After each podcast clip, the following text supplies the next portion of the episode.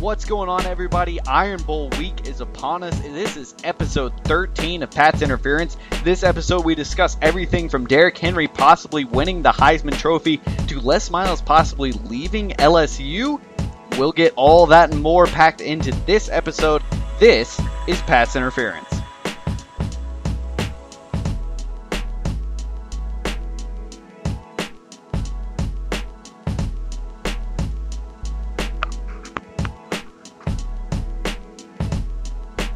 Well, hello and happy Thanksgiving week. We love you so much, you Patsies. That's the name we came up for, you guys. Patsies. All right, you're listening to Pat's Interference, episode 13. It's Iron Bowl week, 11/24. November 24th is when we're sitting here. I am Patrick Brickman. And I am Patrick Nord. How's it going, everybody? Patsies. I like that. Patsies? You like it? I just came up with it right now. First I was like, oh, that's got a little weird. I don't know if I like that, but I do. I think it's Patsies quick. It's good. Short. Patsies. That's so good. Thank you to all of our Patsies, our new Patsies, our former Patsies. Any Patsy that's listening, you're now a listener. You're now a Patsy. All right. So we got a good week ahead of us. Iron Bowl week, huge week, especially rivalry week all over college football. You guys are going to want to tune into our Facebook this week. A little disclosure. I got, the powers that be have given me media passes to the sideline of the Iron Bowl. So I will be putting sideline pics of the Iron Bowl on our Facebook. Where else are you going to get that? We're moving up in the world, man. People are starting to trust us with responsibilities. We need to become adults soon. We are going to be big adults, big men, big strong men now. All right. Not today, though. We got a podcast to do. On Facebook at Pat's Interference, just the way it sounds, apostrophe S with the Pats. Interference. It's a play on words. You'll get there.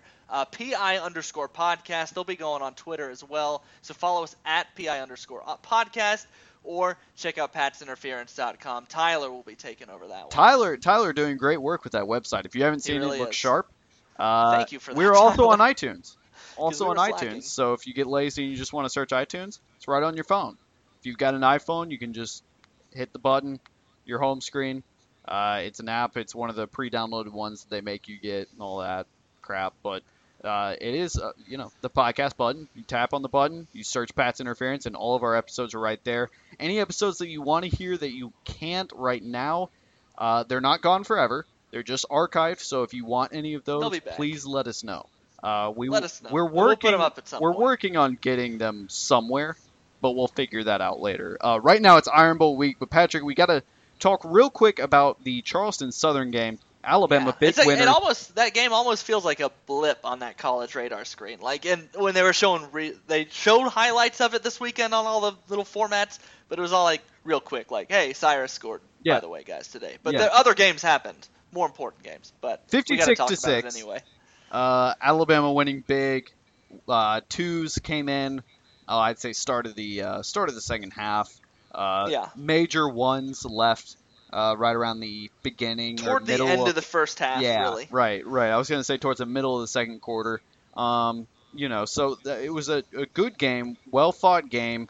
Good to come out and, not really have that hangover. Two big wins against LSU and Mississippi State, respectively. Probably the biggest positive from the game. There was no tin horn here. No tin horn in this game. No tin horn whatsoever. If you don't know what we're talking about, please go listen to Nick Saban's press conference from a couple of weeks ago. Cyrus Jones, someone that, Patrick, I love Cyrus Jones this season.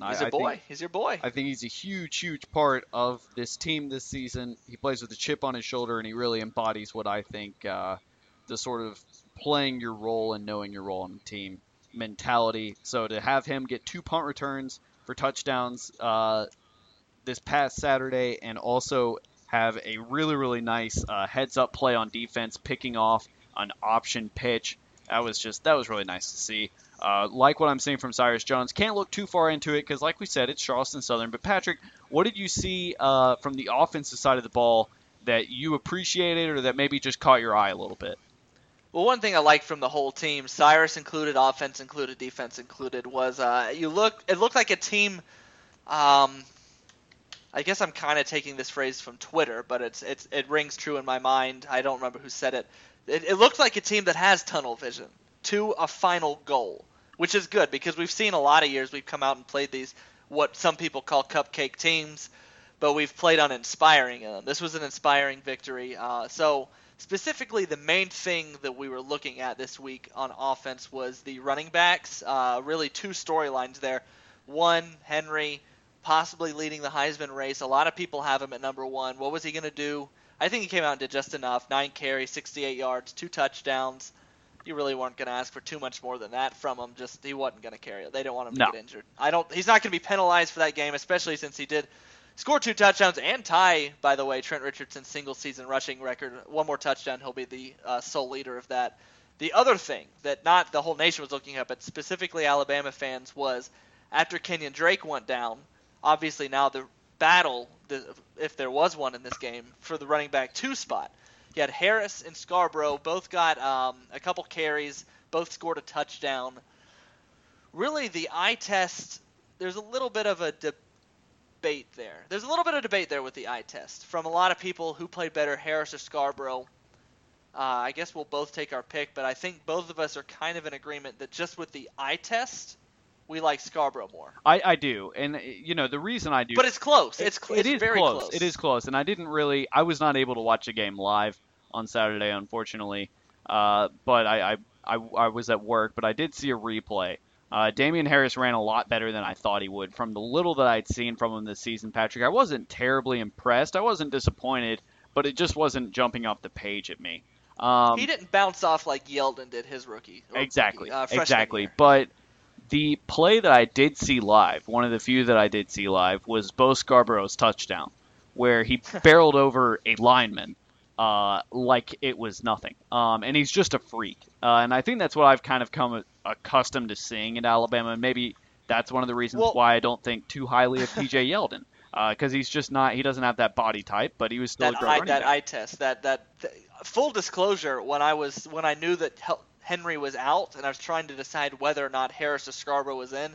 I wasn't looking at their number. I was looking, all right, there's either the smaller guy or the guy that looks like it's Derrick Henry. And then there's the smallest guy, Xavier Marks, who is my height. He's quick. Height and 30 pounds heavier. It's good to see him get a couple carries. I could have played college football for Alabama, Patrick. That's just what that tells me. You're not as fast as Marks. Stop it. You don't know how fast I am. You're super fast. My 40 times only like 2 minutes now. But I don't know who won the battle, honestly. I don't think we necessarily had a clear winner, Patrick. I don't think we're going to till next fall. I don't even think it's going to take spring practice. Well, who gets the second carry against Auburn? That's the main question. You want to know who I think it's going to be? I think it's going to be Harris just because he has a little bit more experience and Scarborough's coming off a knee injury. I'm going to say a name that's going to surprise you. I think it's going to be Kenyon Drake. Videos showing up yesterday. Kenyon Drake practiced with the team, wearing a long sleeve on that arm that was fractured, but did show practice. I mean, it was not in a black no-contact jersey. He was just running a couple of drills here and there, but Patrick looked healthy, where he was. Derrick Henry. So you think he plays? I do. 4 days from now. I think he could. I think if for some reason he absolutely needs to play, he could. This isn't like a linebacker where you just throw a cast on him and make sure you pad it up real good and he can still make tackles. If you got an arm that's in a cast, you got to carry the ball with that arm. Didn't see a cast. If he does not wear a cast, I don't know. I mean, that would be – the dude is astounding. How quickly and strong he was able to come back from the ankle injury. I didn't think we'd ever see him in a crimson jersey again after that Ole Miss game last year when he broke his ankle. But no, he was in a practice uniform. Like I said, I think that Kenyon Drake could play this week. If not this week, then definitely the SEC championship.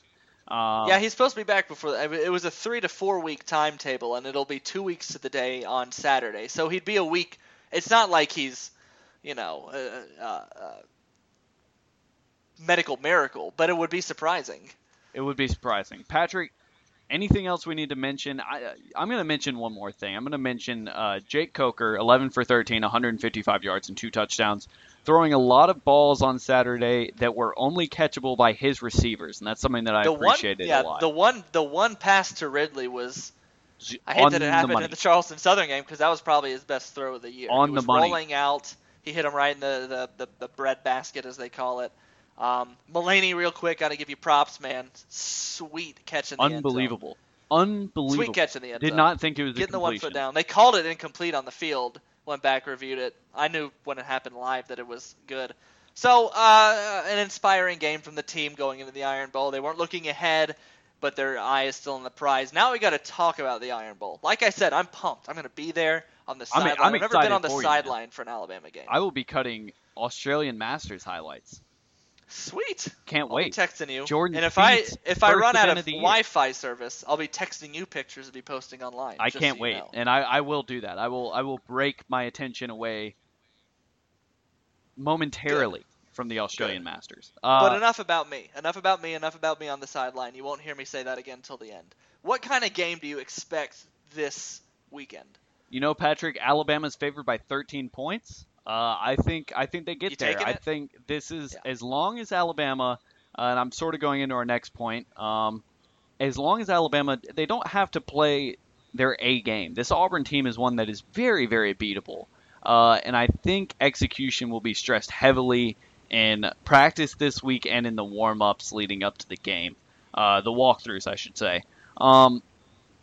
You know, Patrick, I expect Auburn to come out with a couple of flashy plays. Maybe they score within the first couple minutes of the game on a reverse, a flea flicker. Yeah, exactly. You got to remember 2009. 2009, they came up and put up a 14-point lead in the first, 5-10 minutes of the game. So.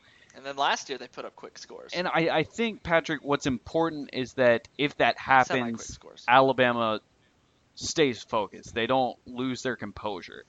It's going to happen, okay? Auburn's going to score. This world that we've grown accustomed to these past couple weeks where the other team just doesn't score, that's not going to happen in the Iron Bowl with Auburn playing at Jordan-Hare. I don't think so. Different matchup. Different matchup. Now, it depends on which Jeremy Johnson comes out, because if it's the Jeremy Johnson of beginning/middle of the season, they may only score once or twice. They're talking about doing a two-quarterback system this weekend, which – I really hope they do. I do too. That would be great. I think Reggie Ragland could break Shaun White in half, and I think Jeremy Johnson does not have the football IQ to stay in the pocket and pick apart the defensive backs. So he's going to try and run on the front seven, and I don't think that's going to work out too well for him. But you know, Patrick, we'll see. It's the Iron Bowl. I don't have to tell you this. You can never tell what happens in this game, but I will ask you. Auburn can win this game. Auburn can win. What do they have to do? What does Auburn have to do to win? Well, it's no secret that Auburn's biggest weakness plays into what should be and usually is our biggest strength, running the football, and they struggle against the run. You saw what Leonard Fournette did against them. The way they can win the game is get a couple early, because we are terrible with negative plays. One of the worst teams in the SEC with going negative on our own off. Going into like the LSU or Mississippi State game, I think they said that for as great as our defense is, our offenses had more negative plays than our defenses caused. That blew me away. So if Auburn can get some early scores and they're able on defense to and this is a whole like list of things that need to go right that will put Auburn in this game. So they get a couple early scores, which forces us to throw the ball a little bit. Their defense is able to stop Henry backwards a couple times, keep him contained, and we have to start looking at Coker a little bit to do some stuff. That's our weak link. If they can pressure Coker, because Carl Lawson and Casanova McKenzie and these dudes, they're good. They're not great against the run. Lawson is. Lawson's good at everything, but they can get after the passer. They're good. They can. They create pressure, especially Lawson. Lawson can be a one-man wrecking crew, and we've seen him do it before. We saw him do it against Texas A&M. So if he is able to get Coker out of his game and they make us one-dimensional. That's how we'll be going into the fourth quarter with a close game. Yeah. And then you know how Auburn can pull those things out. So, yeah, well, I don't see that happening this game. We're going to use that's my Mad Hatter strategy is how Auburn can win. If I had to, puppeteer a scenario, that's the scenario. I don't think Auburn can win this game. I think what Alabama has to do, like I said earlier, is just stick to the basics. You don't have to play your best game this game. You just have to play good enough. They can't go in with that mentality. But if that starts to happen, don't freak out that you're not executing every single play exactly perfect. And don't freak out if you get down by a couple scores. I don't predict that happening. I'm just saying if it does, I see Alabama losing in that way. They get down by 14, 17, and they throw their hands up and say this one's over. It's never over, especially with Auburn. We've seen weirder losses in college football. We have. That's obvious. I mean, all this being said, Auburn's a bowl-eligible team, and a bowl-eligible team can beat anybody at home. Sure. Who knows? Football is weird like that. Every sport is weird like that, except the Warriors. Nobody beats the Warriors, and nobody loses to the 76ers, apparently. Anyway, so key players in the game, who do you got? I've got Jake Coker. We say it all the time. Every time this question's been brought up this season, I think I've said Jake Coker, and I'll say it again. If he can have a good, like I said, doesn't have to have a perfect game. If he can manage the game, keep calm, and sort of just play decent enough, let Derrick Henry do Derrick Henry things, Alabama will win this game.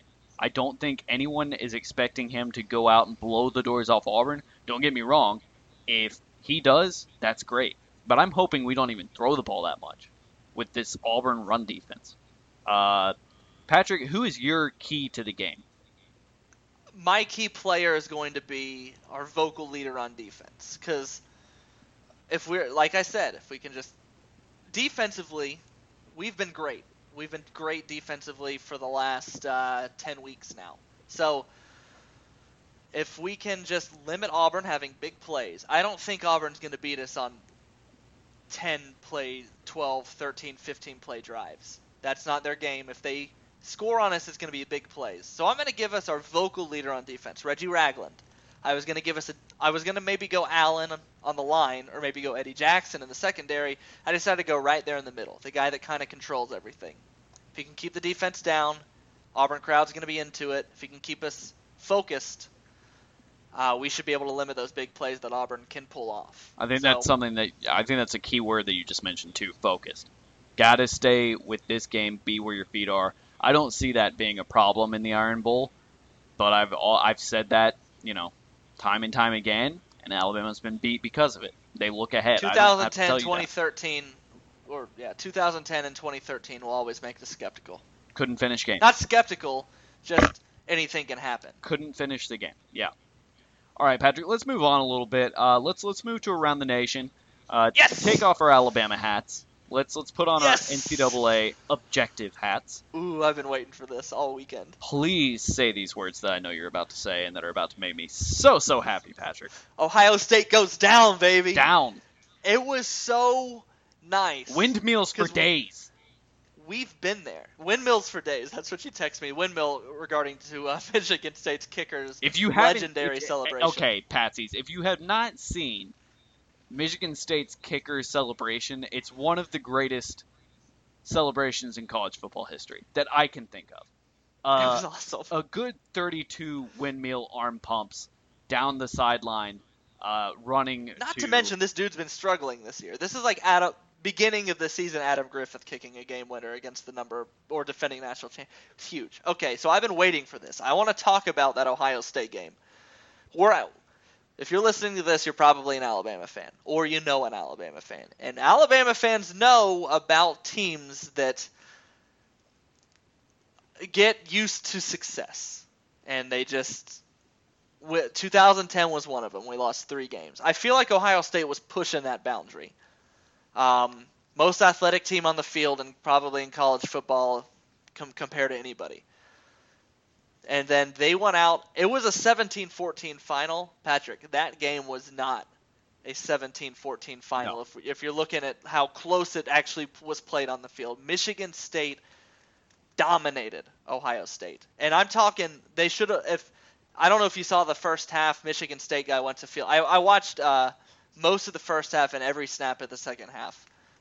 If you look, I'm going to go on for a while about this, but there was one play where the Michigan State guy muffed a punt and gave Ohio State the ball on like the 7. They got a little jump pass touchdown. If it wasn't for that, it wouldn't have even been close. I don't know what Ohio State was thinking coming into this game, and I will start off credit to Michigan State because they've got a great defense. Yeah, they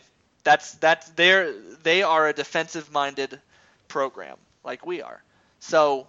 Huge game for that defense, but man, we've been harping on Lane Kiffin all year.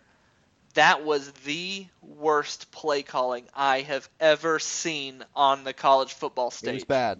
It was really bad. Easily, because you're talking about the defending national champions with JT Barrett, last year's player of the year, and then you've got Ezekiel Elliott, who is one of the top three running backs in the nation. You got Braxton Miller and Thomas at wide receiver. You have a dynamic offense. Yep. And 12 carries for Elliott compared to Barrett's 14. 15, they had 5 right? first downs. Didn't you have 15? Game. Maybe 15. Elliott had 2 rushes in the second half. Yep. There was one possession, and like I said, I watched a couple plays in the first half, and then once I saw the game was close, I put split screen Alabama and Ohio State on the TV. So I watched every play of that second half.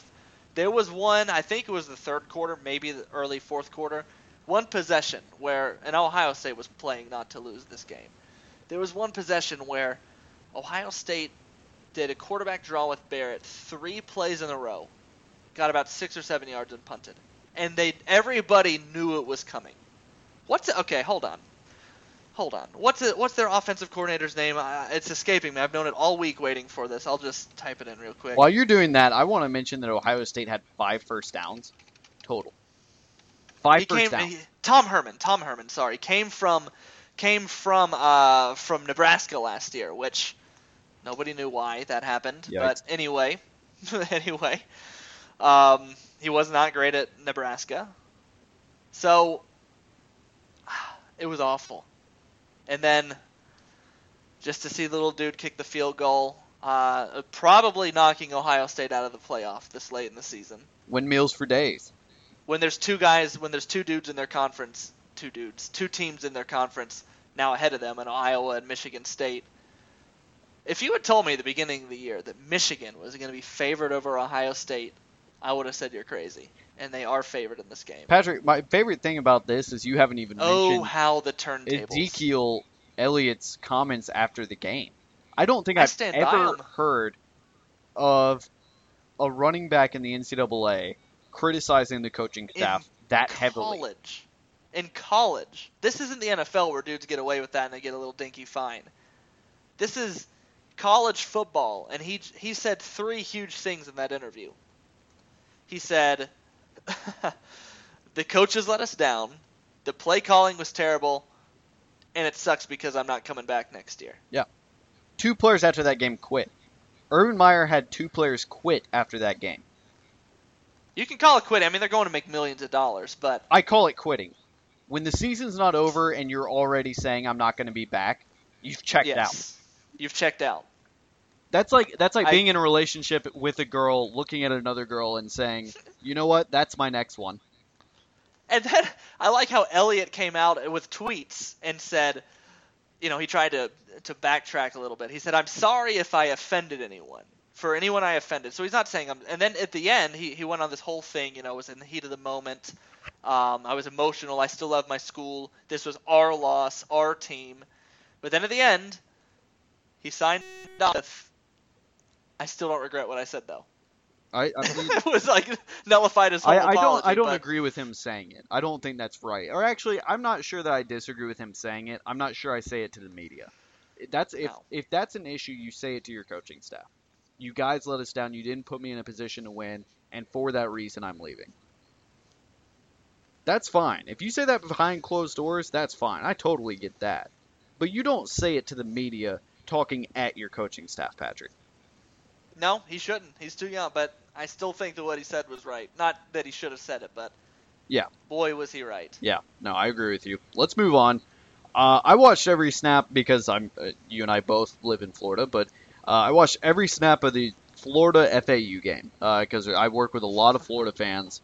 Oh, my word, Patrick. This is the representative of the SEC East, and they had to take the Owls to SEC overtime East to win. Is awful this year. Awful. But just...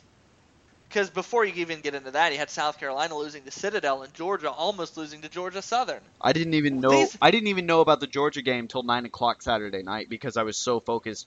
Patrick, I don't think you realize this. The SEC East, it was never really a powerhouse, but the team who came out of the SEC East up until about 2012 when Alabama beat Georgia was a powerhouse. I mean, the teams, even when South Carolina beat or lost to Cam Newton, that team was solid. Team was great. That team was solid. Beat us that year. Beat us pretty bad. So, Patrick, I want to know what's going on in the SEC East. It's baffling to me. It really is. It's a conference where Florida was not supposed to be the team. Patrick, you and I both had Florida finishing third in the SEC East this year. Yes, we did. Yes, we did. It was a team, and Tennessee was a letdown.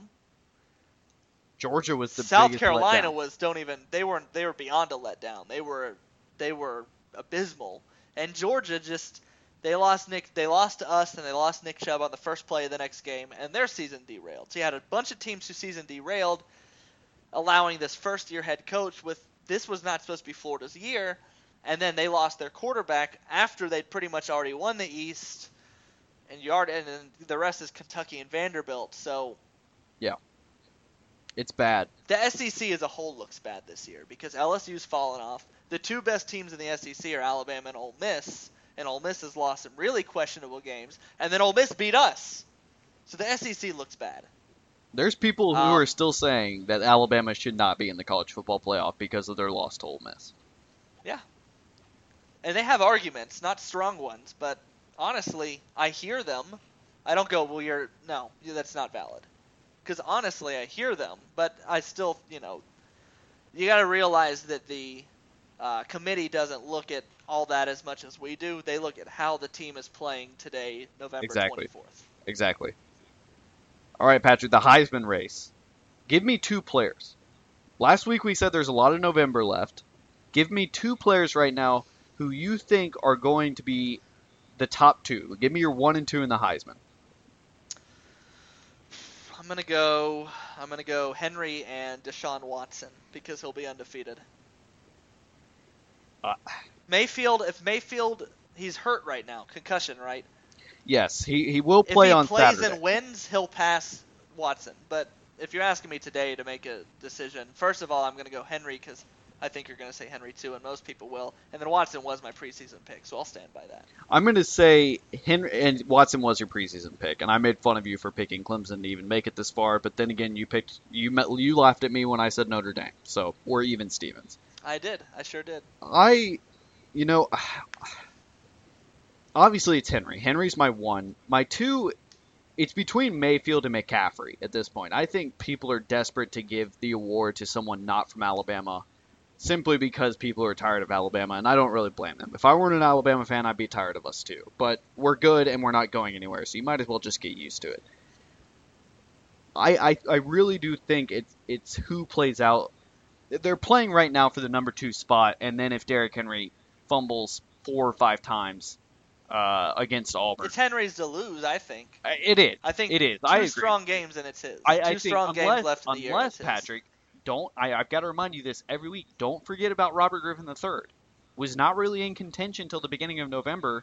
Then a couple games he plays great, and all of a sudden he's the favorite, and then he wins it. So Robert Griffin III beat the preseason number 1 team at a night game on the biggest stage with huge highlight plays. I just don't think McCaffrey, even if they beat Notre Dame, has that. He's going to have that kind of staying power that Robert Griffin did get, you forget this, but he got off to a really fast start for the season too. He started off in the Heisman race. Baylor lost a game. He went away for a couple weeks. Then he came back because he beat some really good teams at the end of the year. I wasn't even talking about McCaffrey right now. I'm talking about Mayfield when I'm talking about taking over in November. Mayfield is the other guy. Sorry, Mayfield is the guy where I'm like, yeah, okay. If anybody's gonna steal it from Henry, it's gonna be Mayfield. Patrick, let's talk rest of the season rankings. And as far as the rankings are concerned, rankings released tonight by the College Football Committee. So I think the top 8 are really the ones with striking power. I agree with you. So read off those top 8. Here we are. We got Clemson, Bama, Oklahoma, Iowa, Michigan State, Notre Dame, Baylor, Ohio State. Patrick, out of those teams, tell me who's legitimate. Who is going not necessarily who's going to be in the college football playoff, which 4 teams have the best argument right now? Okay, so I think Baylor, Ohio State, sorry, your season's over. Have fun in your late season bowl. Unfortunately, you guys lost too late in the year, and the other teams are looking better than you. Okay, so I think it's really the top six you're looking at. And here's where the argument starts. If Clemson, Bama, Oklahoma went out, and they're top three now, you're looking at Iowa, Michigan State. I think they gave Iowa number 4 today just because they're undefeated and they know that them and Michigan State are going to cancel each other out. Right? Unless Michigan State loses to Penn State and then chaos ensues, they're going to cancel each other out in 2 weeks. Right. So then you're looking at the argument between Oklahoma and Notre Dame. This is going to be last year's Ohio State versus TCU versus Baylor, because Notre Dame beat Texas 38-3, and their only loss is to number 1 Clemson by 2 points on the road. Yep. And then you got Oklahoma, who's looked really, really good over the last 8 weeks, and just beat an undefeated team. But they lost to Texas.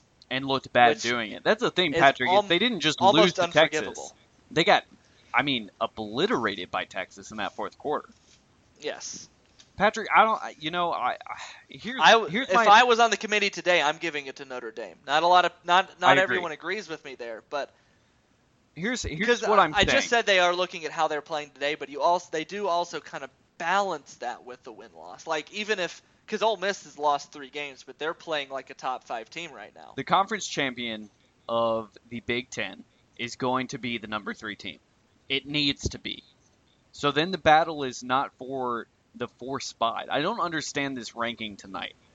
Here's my problem with the ranking tonight. You've got Oklahoma at 3, and that's fine. They're going to have 5 or – Iowa or Michigan State jump them just because they beat a top 5 team. Listen, you've got Clemson, Bama, Oklahoma at 3, then Iowa and Michigan State battling it out for 4th. That doesn't make sense.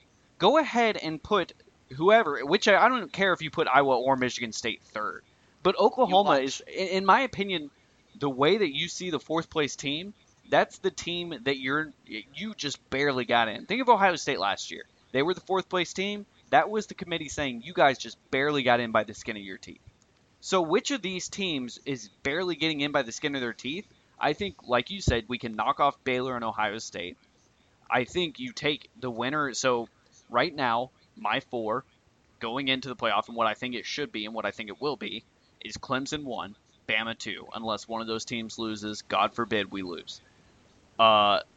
Number 3 is your Big Ten champion, because how are you going to put Oklahoma over a conference champion? That's my issue with this, too, is we don't – these 2 teams that we're talking about right now don't play a conference championship. One of them's not even in a conference. Please fix that. Notre Dame joined the ACC already.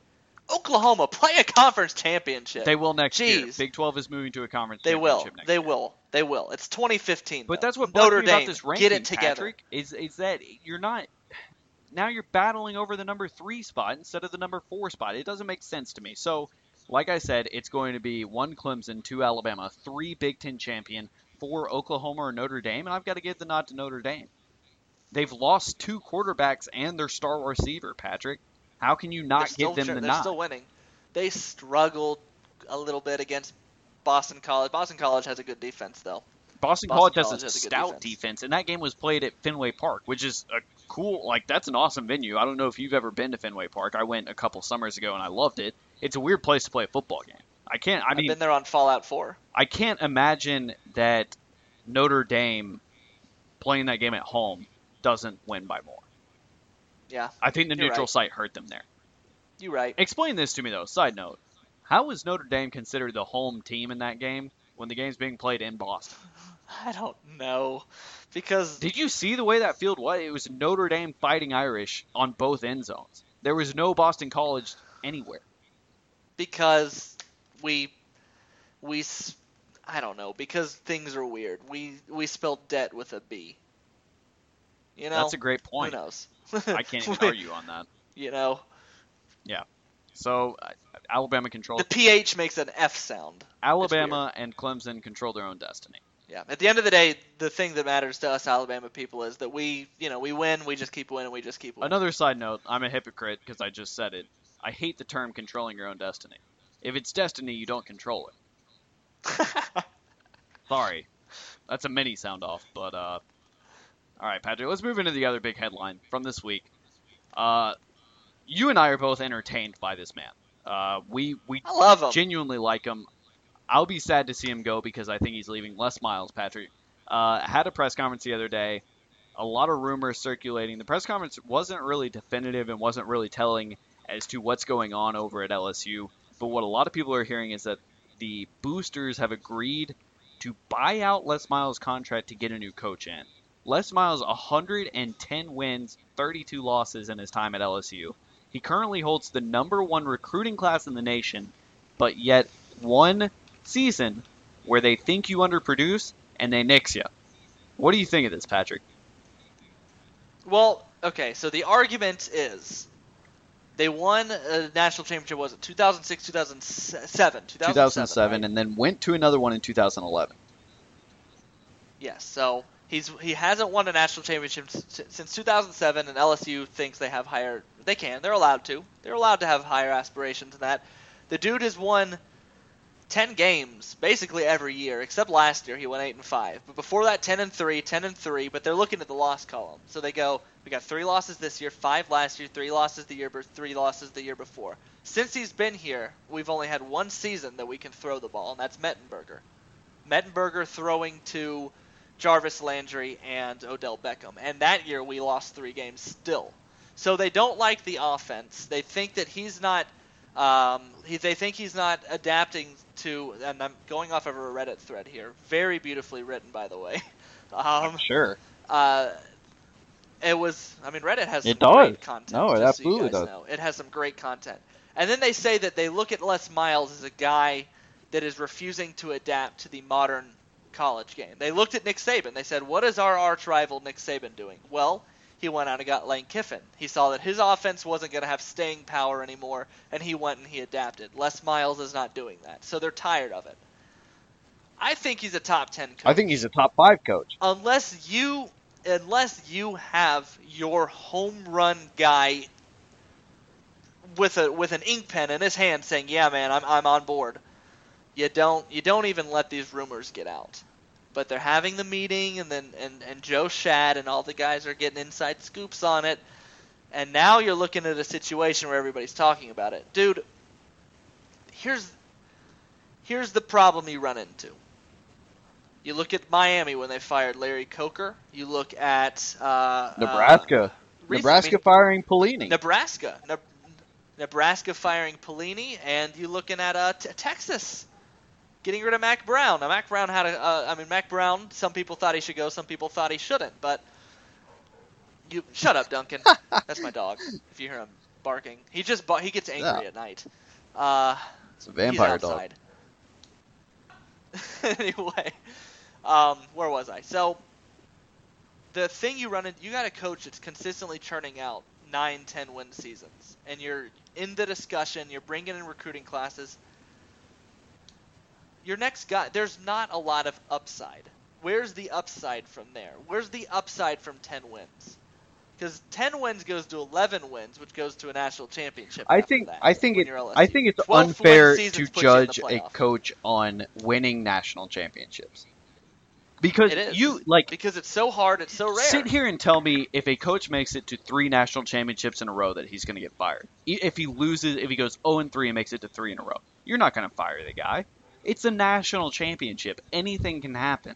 Anything can happen. If you don't believe me, go rewatch the 2005 national championship when everybody knew that USC was going to beat Texas. Everyone knew it.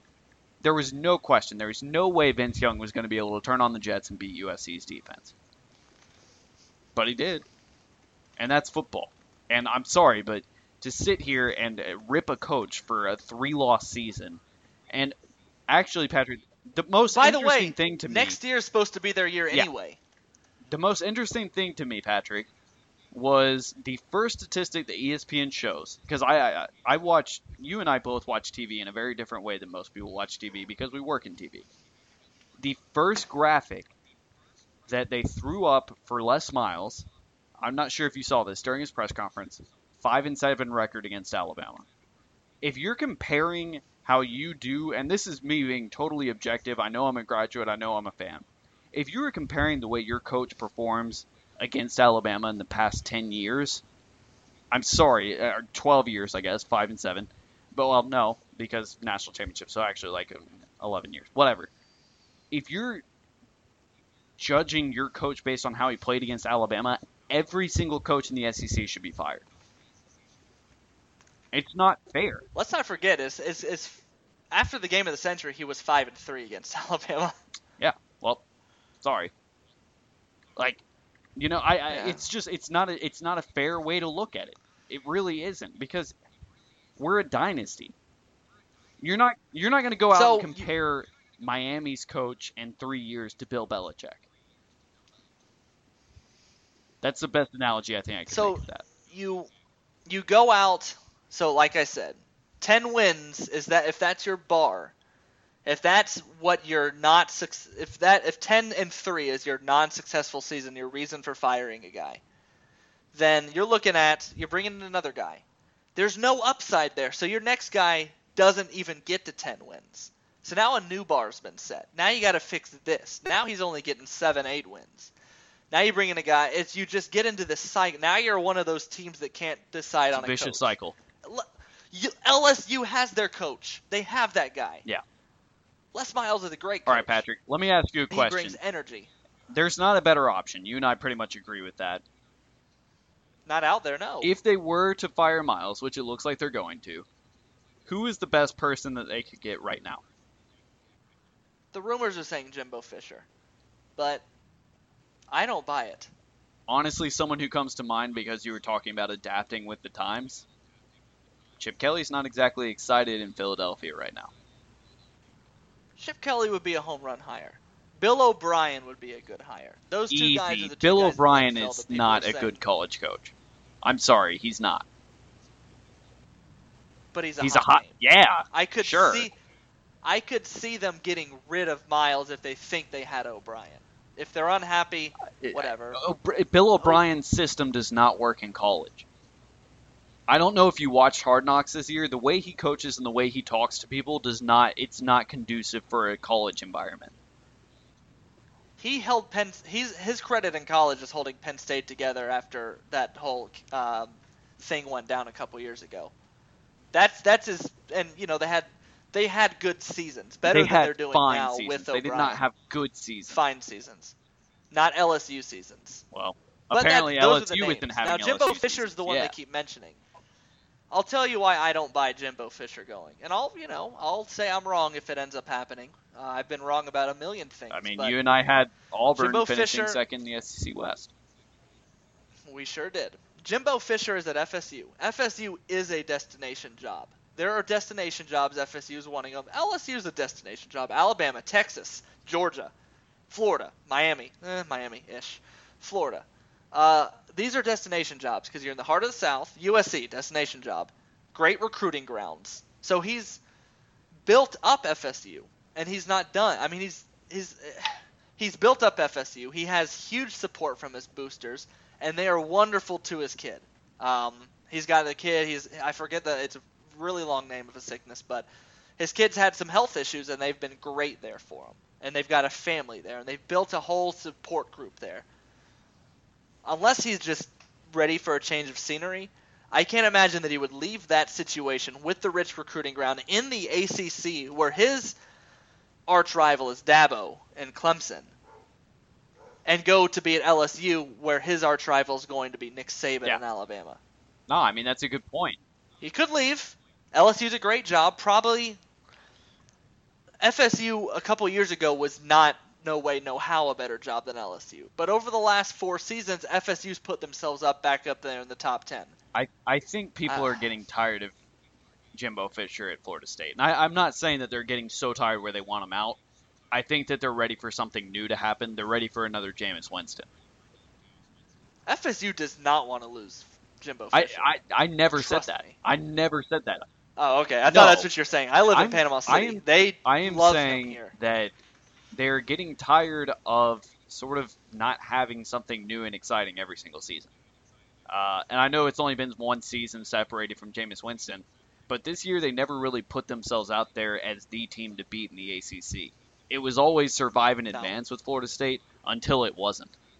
And now it's just sort of this weird limbo thing where they're just trying to survive. They love their kid Dalvin Cook, and they think they're going to be back with they've got, because I have to follow them a lot. I grew up an FSU fan. I'm in the heart of FSU country. They do have two young quarterbacks, 2 5 stars, DeAndre Francois and Malik Henry coming in next year. That they think their hope is that these guys are the next Jameis Winston. So they'll have a redshirt freshman and a true freshman that are both 5 stars. So wow. Yeah, I not that even matters in the Les Miles. So let's say Les Miles leaves. Where does he go? What did I say? I said Georgia.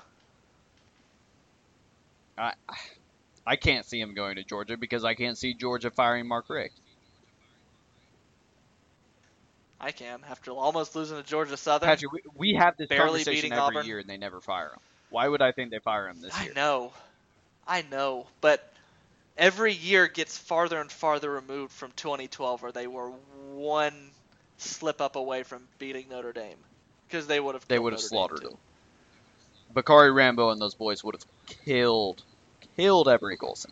So each passing year gets farther and farther away from that 2012 season where they feel like they were one slip in the clock running out away from Aaron Murray holding a crystal ball. I think that Les Miles goes to Miami.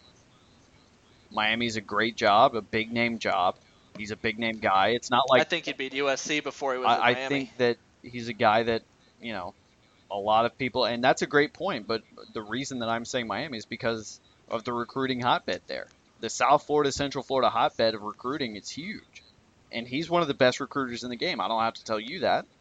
But if he goes to USC, it's the same thing. He's got all that California Valley recruiting zone, and – you know, I think he wins a lot of games. Once Miami gets a good coach, they don't lose those guys. You're right about that recruiting bed, but they haven't had a coach that's keeping those guys. Once Miami has a good coach, Dalvin Cook doesn't go to FSU. Yeah, that's a good point. He stays in Miami where he's from. Devontae Freeman doesn't go to FSU. All these dudes that are choosing FSU out of Miami, that's how Miami – okay. Anyway, it's good. I mean, there's a lot of places Miles could go. They said they're going to decide his fate after Saturday. I really, really hope he stays. I know he's not going to. They decide his fate after Saturday. I mean... Patrick, I need you to do something. If you think they'll beat Ole Miss, then... Or, I mean, they just played Ole Miss. If you think they'll beat Texas A&M... No, I don't think... Well, yeah, I think they do beat Texas A&M. I don't think it matters. They've already made up their decision. They've already made their decision. He's gone. Something's burning. I mean... You know, yeah, there is. Actually, Patrick, what I need you to do is we're gonna play a little game, Patrick. We're gonna play a little game. I'm gonna give you two words. I need you to tell me the opposite of those words, okay? So, for instance, let's say I give you two words. I need the opposite of cold and give. Hot takes. Hot take. It's hot takes time, people. It's Iron Bowl week. I hate Auburn. You hate Auburn, Patrick. Give me your three favorite Iron Bowls. Why do you like them? Where were they played? And how did Alabama win? Go. Boom. Okay, so number one, 2011, I was there. It was my first road game as a student in Alabama.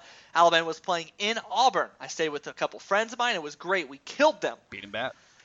D. Milliner ran a that was where Trent really tried to win the Heisman. That's where D. Milliner took an interception for a touchdown. Great win. Killed them, especially after the 2010 Iron Bowl. 2014, last year at Alabama, Blake Sims. Second half comeback, 55-44, highest scoring Iron Bowl ever. I loved it. It was great to the beginning and the end. And that was the day I got back from my honeymoon. So great day all around for 2014. And then 2012, we scored on our first 7 possessions in a row in Bryant-Denny. And then the starters came out. We were up 42-0 at halftime. Starters came back in for the first drive of the second half, scored another touchdown, took out the starters. We won 49-0. Great. Woo. 3 done. Woo! Hot takes. Okay.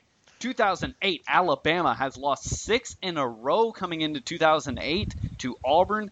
Ew, not fun. But you know what is fun? Watching Glenn Coffey run all over Auburn's defense in a 36-0 shutout of Auburn. One of my favorite Iron Bowls for sure. My number 2 favorite Iron Bowl is 2009, the Cody 5 play, putting Terrence Cody in as an up back, putting Roy Upchurch in at running back, Roy Upchurch dialing his own number, saying, give me the ball, play action pass, rollout, great championship drive, one of the few times that I ever really sat back and appreciated Greg McElroy for what he was in the moment. After he left Alabama, I appreciated him a little bit more. In that moment, that drive, I really understood what he meant to that team. He wasn't this great, awesome Brett Favre gunslinger. He was a game manager, and he was a leader. He was a champion, and that's why I liked the 2009 Iron Bowl. I'm going to take one from your playbook, the 2014 Iron Bowl, probably my favorite Iron Bowl just because of what it meant. I mean, it was the redemption after 2013. It was my last game as a student at Alabama. Well, I thought it would be, but I ended up going to the SEC Championship. I got surprised with tickets. But anyway, it was my last game as a student, home game, I'll say. Alabama up and down the entire game. Thought Blake Sims was going to get taken out for Jake Coker. Again, didn't happen. Blake Sims leads the team to a comeback. Last 2 minutes of the fourth quarter, I just remember being so excited and so thankful for going to an awesome school like Alabama. So glad I did not go to Auburn, and I felt really, really sorry for everyone who made that mistake. Patrick, that's hot takes. That's it. We're done with hot takes. Let's close. Let's they're end cool. this. Patrick, cool. keep this they're, momentum they're going. What is your sound off this week? My sound off, all right, we're 2 days away from Thanksgiving, and something that is very near and dear to my heart is Thanksgiving. And this will be the first Thanksgiving I spend with my family in the last 4 years. One was because last year I was on my honeymoon. That's forgivable. But the previous several years was because I worked at Best Buy. So I'm going to get into something a little bit called Black Friday. You don't listen. It is the exact – we go from Thanksgiving, spending time to being happy – with your family about what you have, to immediately being greedy as you can possibly be about what you don't have. And not to mention, they open at 5 p.m. on Thanksgiving now. It's not even Black Friday. It's on Thursday. What is that? What is that? What is that? It's bullcrap. Seriously, no, because you have not seen the worst of humanity until you've worked retail on Black Friday. People will rake you over the coals because they got there whenever they wanted and missed out on your iPad special. Okay, so the way they do it, at least at Best Buy now, is they give tickets. And tickets, your doorbusters happen at different times. They have doorbusters at 5 o'clock on Saturday. They have or not Saturday, 5 o'clock on Thanksgiving. They have doorbusters at midnight on Friday. They have doorbusters at 5 a.m. on Friday, and you're supposed to get out and you're supposed to line up. The guy, this was me, by the way, at Best Buy, because I was supposed to be the one that knew how to work with customers really well. I'm a people person. They had me wheeling along my cart, talking and asking people, what ticket would you like? And the person would say, I want the TV, I want the Samsung TV, or I want the iPad mini. Well, when you're the first in line, you'll get what you want, right? But when you show up, whenever you want to show up, it's fair to believe that you're not going to get your iPad mini, especially if you're not there during the doorbuster hours, at least before them. So then when you – I swear, I was reliving nightmares. Remember to breathe. So you get far enough in the line that you've run out of iPad minis, right? Well, the person that got the iPad mini at the beginning, they got here 5 hours ago. They didn't eat Thanksgiving dinner, all right? You just got here. And you just got to the back of the line. Nope, sorry, we got rid of those an hour ago. You don't get your iPad mini. What? You're going to tell me it's my fault? The one saving grace of Black Friday was it was the one day a year where I got to be rude to the people that were rude to me all year long. I hate it. It is the most hypocritical thing that we preach to be happy about what you have and then immediately be greedy. But not only that, but now we've pushed it into the time where you're supposed to be thankful for what you have. Shut up, Duncan. That should be the name of this podcast. Duncan, Duncan has been loud tonight. Duncan is wanted. He's mad today. He's mad. He wants to be inside. He just barks at any sound he hears out there. I love him, though. He's a sweet dog. I'll post a picture for my Dunkies one day. Donkey, jeez. Duncan's a good dog. He's named Duncan after Tim Duncan. Well, hold easy. I have a dog named easy after there. Tim Duncan. Well, you pump the brakes. You're a little upset about Black Friday. Let's not take it out on the dog. Yeah, but Duncan's bringing me back down. Okay, I love my sound off today is about the NFL. This is going to be a short one. I'm not going to get too into it. I really can't stand the NFL, morally, and B, just entertainment value. I saw myself last night getting angry about the Patriots-Bills game. There was a whistle controversy. A play was whistled dead when it shouldn't have been, and it probably should have led to a touchdown for the Patriots. I'm not a Patriots fan, but, you know, Bill Belichick, Nick Saban, that sort of thing, I will pull for them if they're on. I'm watching that game, and I find myself getting angry over the fact that they didn't score, and I kept telling myself if the Patriots lose this game by less than a touchdown, that is the worst thing I've ever seen. And then I thought to myself, you know what? It actually doesn't matter if they lose or not. I have no interest anymore in wins and losses and the NFL. And these people that go out and tell me, oh, well, it's more entertaining than college football. No, it's not. There's no way you can possibly argue that, because college football, every single game counts. Every single game counts, Patrick. And you can tell me, no, it doesn't, because you can be a one- or two-loss team and still make it into the playoff. But what's the conversation everyone's having about Alabama right now who's not an Alabama fan? They lost to Ole Miss they shouldn't be in. And so that is my sound off. I can't stand the NFL for what it stands for, the players that they keep in the league, and just based on the entertainment value, I get bored. Because no matter who wins or loses, it doesn't matter until early December, mid-December, going into January and then the playoffs. It just doesn't matter. I hear you, man. I'm with you. I've become disenchanted with the NFL. Just the longer Greg Hardy stays on the field. Greg Hardy threw his girlfriend on a bed of guns and threatened to kill her and beat her while he did it. So that dude still has a job. You do that at any other job in America, you lose your job. You go to jail for a long time. But since he can rush the passer, he gets to stay in. Jeez, I'm all over the place. Let's call it a night. It's been a long day for both of us. Let's call it a night. Let's call it a night. All right, simmer down, Patrick. Simmer down.